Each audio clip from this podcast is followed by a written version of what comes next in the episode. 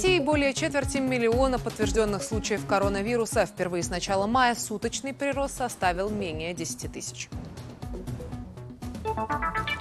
Российский МИД требует от иностранных СМИ опровергнуть информацию о заниженных данных по смертности от коронавируса. Мы спросили у эксперта, почему официальная статистика вызывает вопрос. Киев стоит в пробках. В городе ослабили карантин, но не открыли метро. Смотрите прямое включение во второй части программы. Расскажем о главном в течение следующих 24 минут. Меня зовут Ксения Соколянская. Здравствуйте. В России впервые с начала мая за сутки официально зарегистрировано менее 10 тысяч 9974 случая заражения коронавирусом. Общее число инфицированных превысило отметку в четверть миллиона человек. Глава Роспотребнадзора Анна Попова уже сказала, что на сегодняшний день в России удалось остановить заболеваемость, рост заболеваемости. О статистике мы подробнее поговорим чуть позже, а сейчас на прямой связи со студией наш Москва московский корреспондент Алексей Александров. Леш, привет. Э, сегодня один из зрителей написал нам, что у него во дворе на юго-западе города как будто устроили карантинный лагерь для мигрантов. Я знаю, что находишься сейчас там. Что удалось выяснить? Да, Ксюш, добрый вечер. Я действительно нахожусь на улице Обручева на юго-западе Москвы. Вот эта территория за моей спиной, это территория ГБУ «Жилищник». Это такое коммунальное предприятие в Москве, которое занимается обслуживанием улиц, уборкой, уборкой подъездов. И а, здесь, на улице Обручева, для людей, которые работают в ГБУ «Жилищник», даже построено специальное общежитие. Это вот это а, желто-коричневое здание за моей спиной. И, в общем, это не секрет. Практически все москвичи знают, что а, в ГБУ «Жилищник» очень часто работают мигранты, люди, которые приезжают в Москву на заработки. И мы сегодня поговорили с двумя э, жителями вот этого общежития э, желто-коричневого, и они рассказали нам действительно, правда, не под камеры, что вот эти вот новые бытовки, которые вы тоже видите за моей спиной, серого цвета, построили здесь для того, чтобы в них на карантин на какое-то время помещать тех сотрудников жилищника, у кого температура будет э, держаться на высоком уровне 37 или 38 градусов.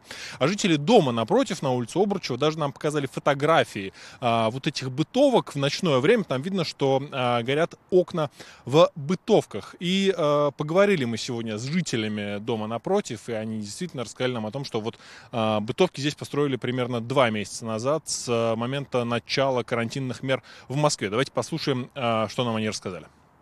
Раз в день стали приезжать врачи. Сначала просто на скорой помощи, а потом а вот уже в таких спецкостюмах просто на легковой машине.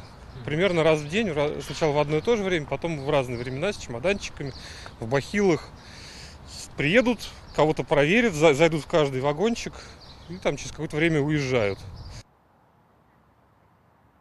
Мы написали сегодня запросы в ГБУ жилищника в администрацию Обручевского района Москвы с вопросом, что это за бытовки и действительно ли в них помещают людей с а, температурой. Если там какие-то подозрения на коронавирус, а, ждем ответа от ГБУ жилищника и администрации. Ага, э, я поняла. Э, Еще новость. В Москве 15 мая начнется массовый скрининг на антитела. Об этом сегодня рассказал мэр столицы Сергей Собянин. Расскажи, что мы знаем, как будет проходить это тестирование, на что именно будут тестировать.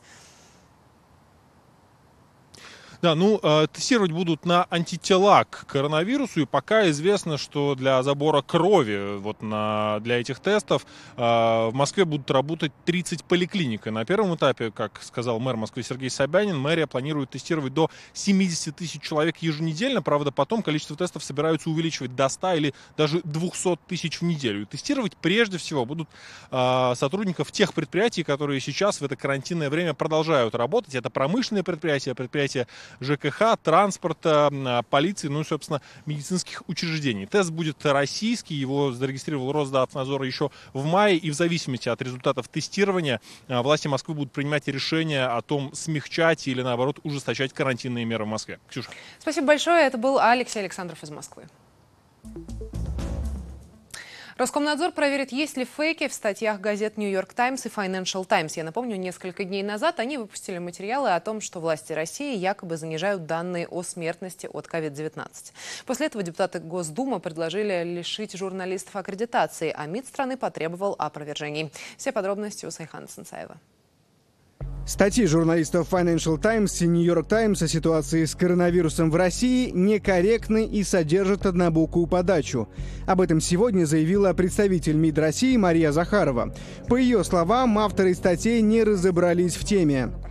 А, если бы авторы были заинтересованы в поиске истины, точности, беспристрастности, то все свои так называемые находки они бы перепроверили и запросили бы соответствующую информацию, без которой материал бы не вышел. Это соответствует, такой подход соответствует заявленным традициям западной печати. Мария Захарова сказала, что МИД не будет ограничивать работу журналистов, однако добавила, что будущее изданий в России будет зависеть от того, опубликуют ли они опровержения или нет.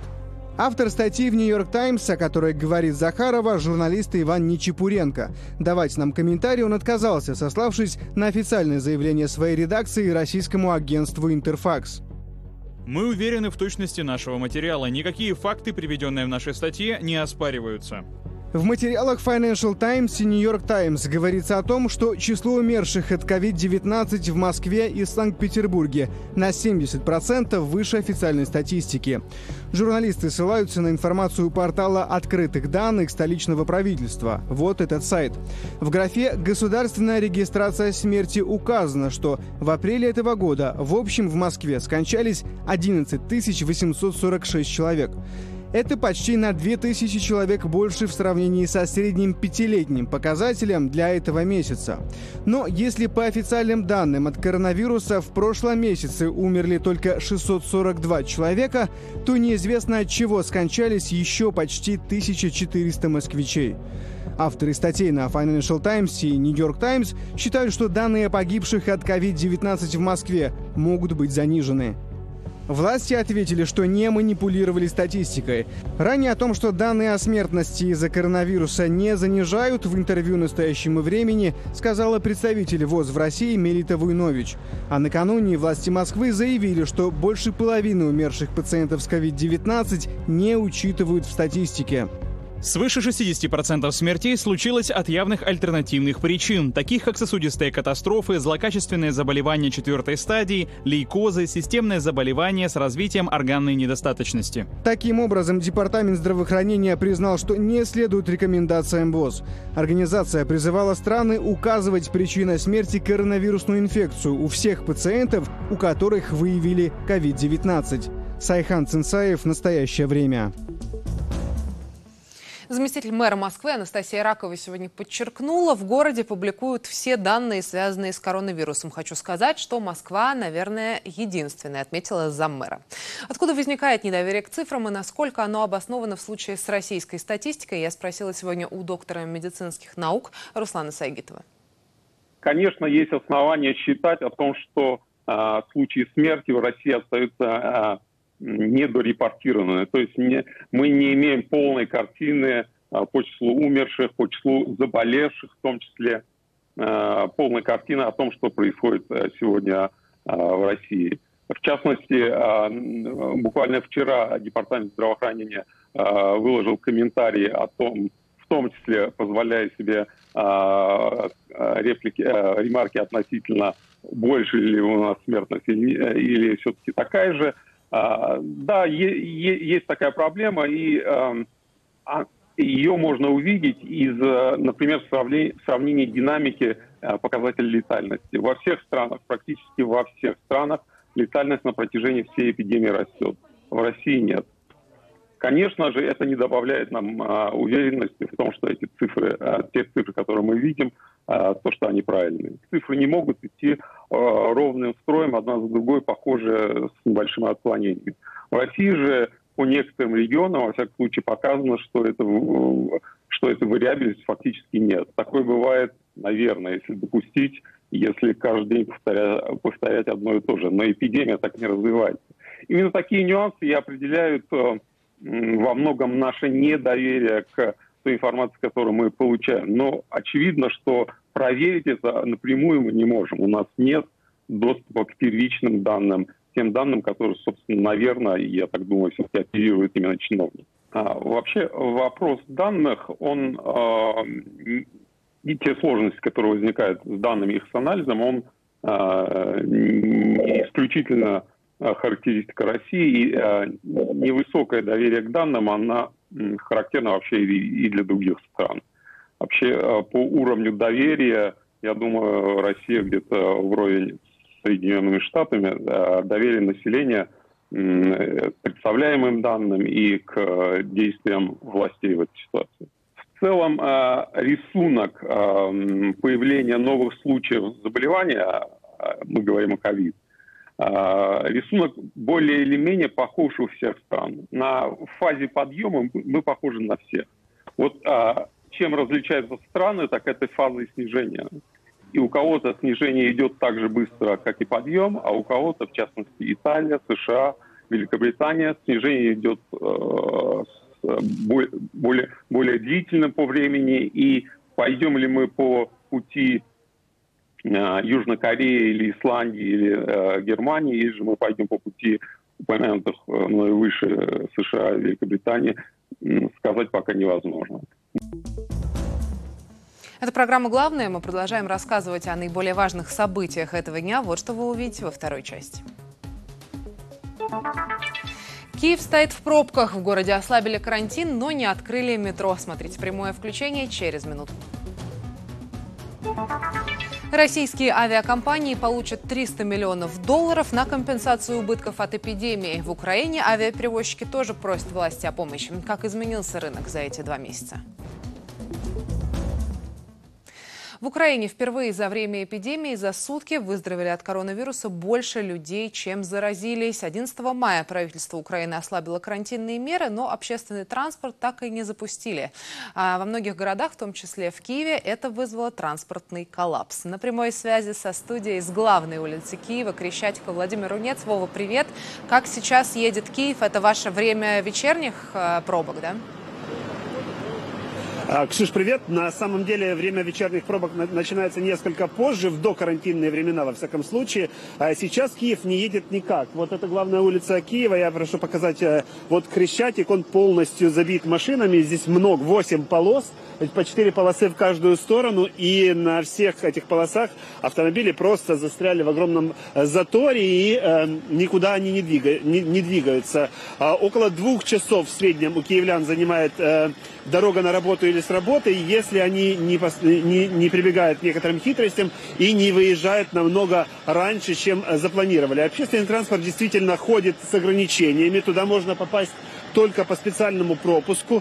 И э, э, количество людей, которые могут находиться одновременно в салоне, э, также ограничено. Это только сидячие места, и э, специальный человек стоит на входе и проверяет количество мест, чтобы все были в масках, и только после этого пускает людей в общественный транспорт. Что касается метро, э, мэр, мэр э, украинской столицы Виталий Кличко попросил э, правительство о том, чтобы запустить метро с 25 мая, но пока ему ответа не дали, и очень много дискуссий по поводу того, каким образом запускать метро. Тоже говорят о том, чтобы там ввести ограничения, тоже специальные пропуска и не более 100 человек в вагоне, но каким образом посчитать этих людей очень сложно, а ведь не обязательно люди, которые зашли на одной станции, на следующей выйдут, и таким образом контролировать количество людей в вагоне одновременно будет крайне сложно, и это может э, причинить столпотворение на станциях, что опять-таки будет нарушением эпидемиологических э, э, эпидемиологической обстановки. Мы сегодня поговорили с водителями, которые добираются на работу и с работы, и я прошу послушать, что они нам рассказали. Вы против того, чтобы запускали э, транспорт? Э... Против, потому что через две недели после вспышки транспорта, после запуска транспорта будет вспышка. У нас не получится, чтобы в автобус село 40 человек. Туда зайдет 120. И в вагон метро зайдет 300. О каких масках, о каких перчатках может идти речь? Вы видели, как маски носят шнобель наружу? Скажи, пожалуйста, что известно про распространение коронавируса в Украине? Он отступает?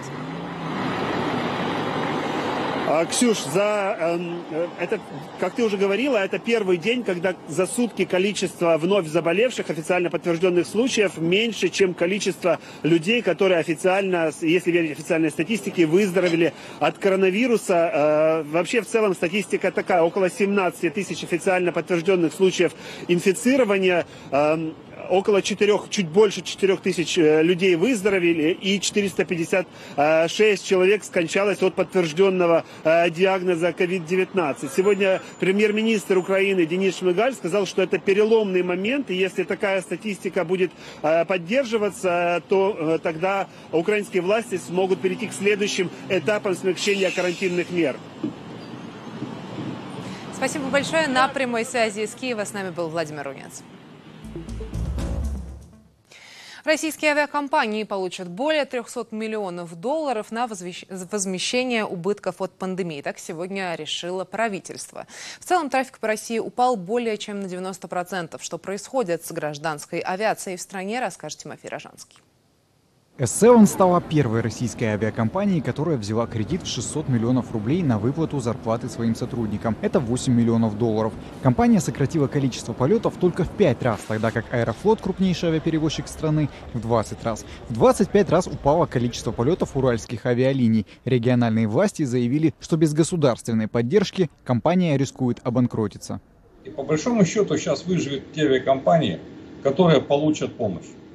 То есть э, вопрос выживания авиакомпании уже не зависит от каких-то там конкурентных преимуществ, там, каких-то условий, э, типов судов, э, и, там, условий лизинга и так далее. По подсчетам экспертов, авиакомпании Seven нужен 1 миллиард рублей в месяц, это более 13,5 миллионов долларов, на зарплаты сотрудникам. И это при том, что очень многие из них получают только часть оклада, поскольку в российских авиакомпаниях большую часть заработка составляет оплата за налеты. 40 тысяч на руки получают пилоты, которые весь месяц находились в простое. Также в простое, например, находятся пилоты авиакомпании Нортви. У них, у них побольше, правда, оклады, и поэтому на руки где-то они получают там 70-80 тысяч рублей. Доход пилотов сократился в разы, и тут ситуация в России отличается от международной. Анонимно летчики жалуются на падение зарплаты в 10 раз. Нет полетов, нет выручки, нет зарплаты. Пока сидишь на земле, денег не будет. У нас за налет летчик получает. А часть, которая окладом является, это мизерная часть. Я не называю сумму, потому что во всех компаниях разная. Но она мизерная. И тут ударили по летчикам. Кроме того, если полетов не будет и дальше, летный состав придется отправить на переподготовку, а это снова время и снова деньги.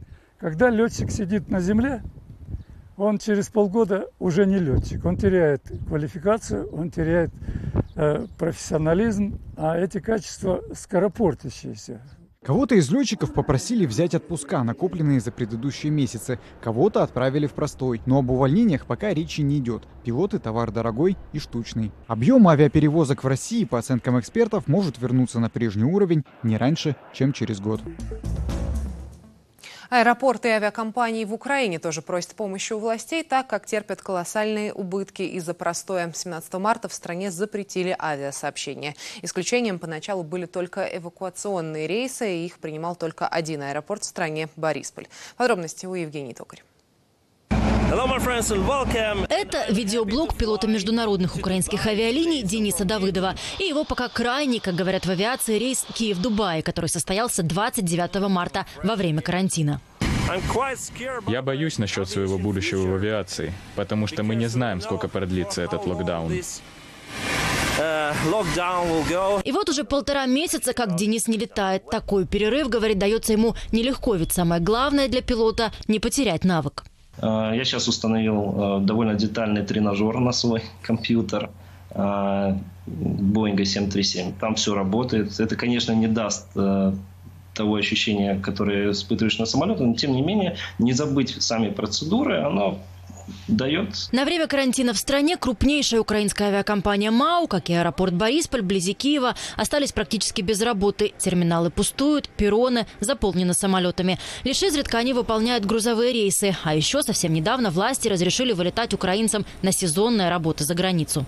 Назвать работой э, это сложно по сравнению с тем, периодом до 17 марта, когда у нас было 100-120 рейсов в день, сегодня, если у нас происходит 6-7 рейсов, это сегодня, а месяц назад 1-2 э, происходило, то это конечно же, это не работа. В авиакомпании МАУ, говорят, пришлось запустить режим простоя и отправить по домам 90% сотрудников. Зарплату им выплачивают частично и считают убытки. Такой кризис, говорят, первым делом может ударить по стоимости авиабилетов. И в авиакомпании, и в аэропорту считают, после выхода из карантина авиарынок будет уже совсем другим. Будет ли пассажир сегодня э, как спокойно раньше он делал, полетел куда-то отдохнуть, просто полетел, потому что есть желание, возможность и куча вариантов.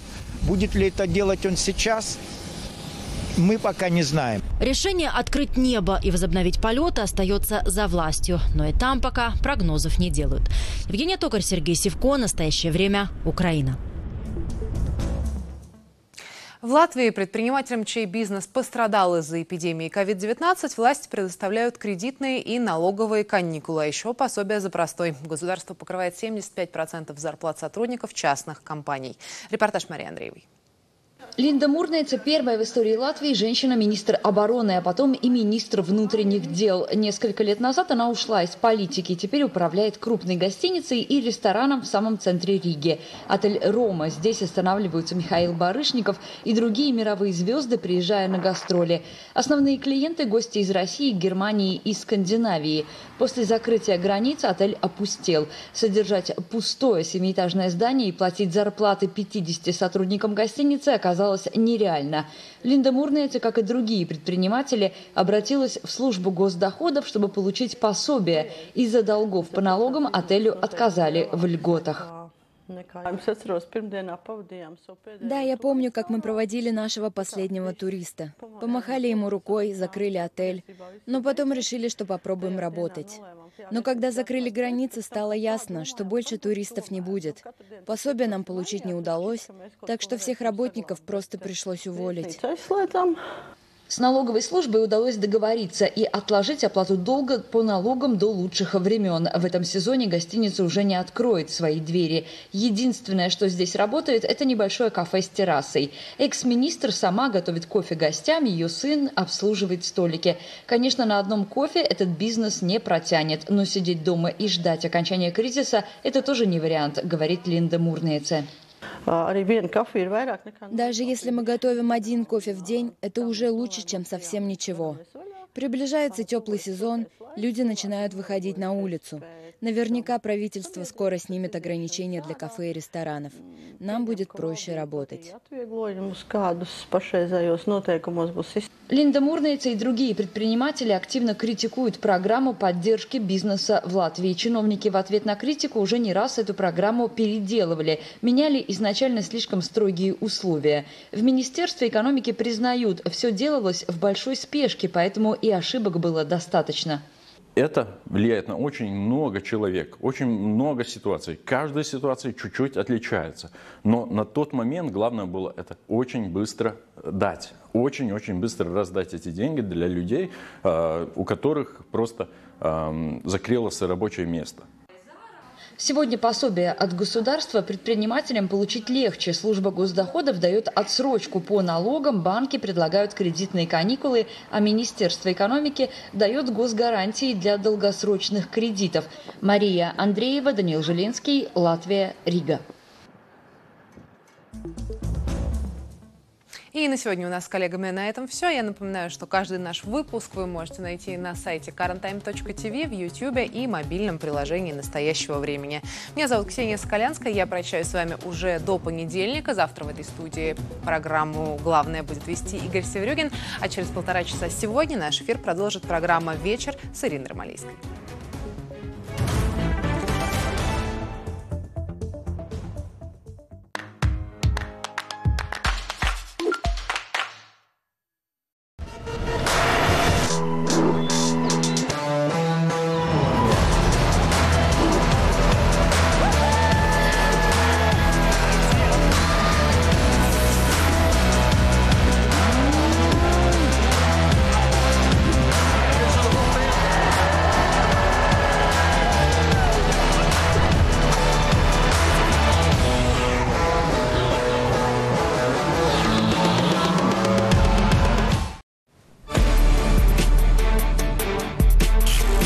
Делаются ваши новости? Где искать правдивую информацию?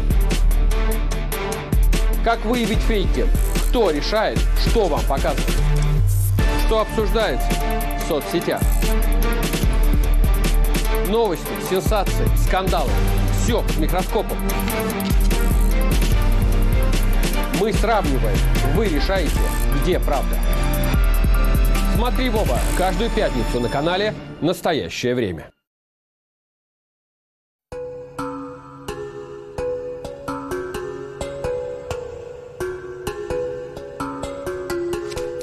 Говорят, что это самый северный скоростной трамвай. Наверное, вот в этом необычно. И то, что он проходит через тайгу.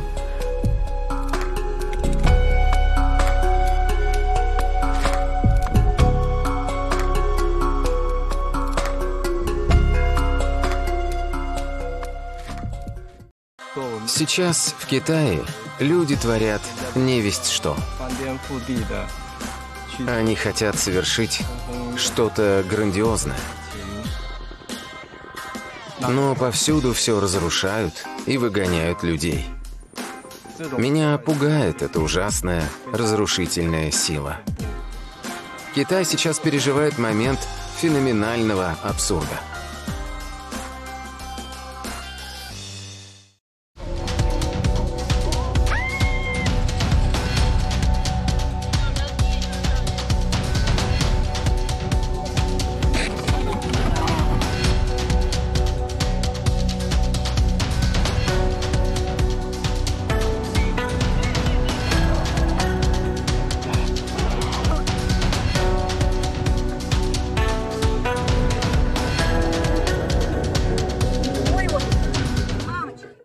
Телеканал «Настоящее время» круглые сутки прямо со спутника в стандартном и высоком разрешении. Будьте в курсе важнейших событий, новости, аналитика, мнения экспертов, заявления политиков, культурная жизнь, портреты интересных людей и многое другое в эфире настоящего времени. Настраивайтесь на канал «Настоящее время» на вашей тарелке.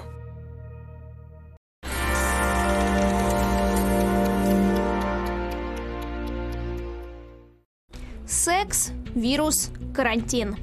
Можно ли заниматься сексом во время пандемии COVID-19? И если да, то как? Конечно же, шанс заразиться коронавирусом во время занятия сексом есть. Ну, разве что вы найдете способ сделать это на безопасном расстоянии в 2 метра. До сих пор не доказано, что коронавирус передается именно половым путем.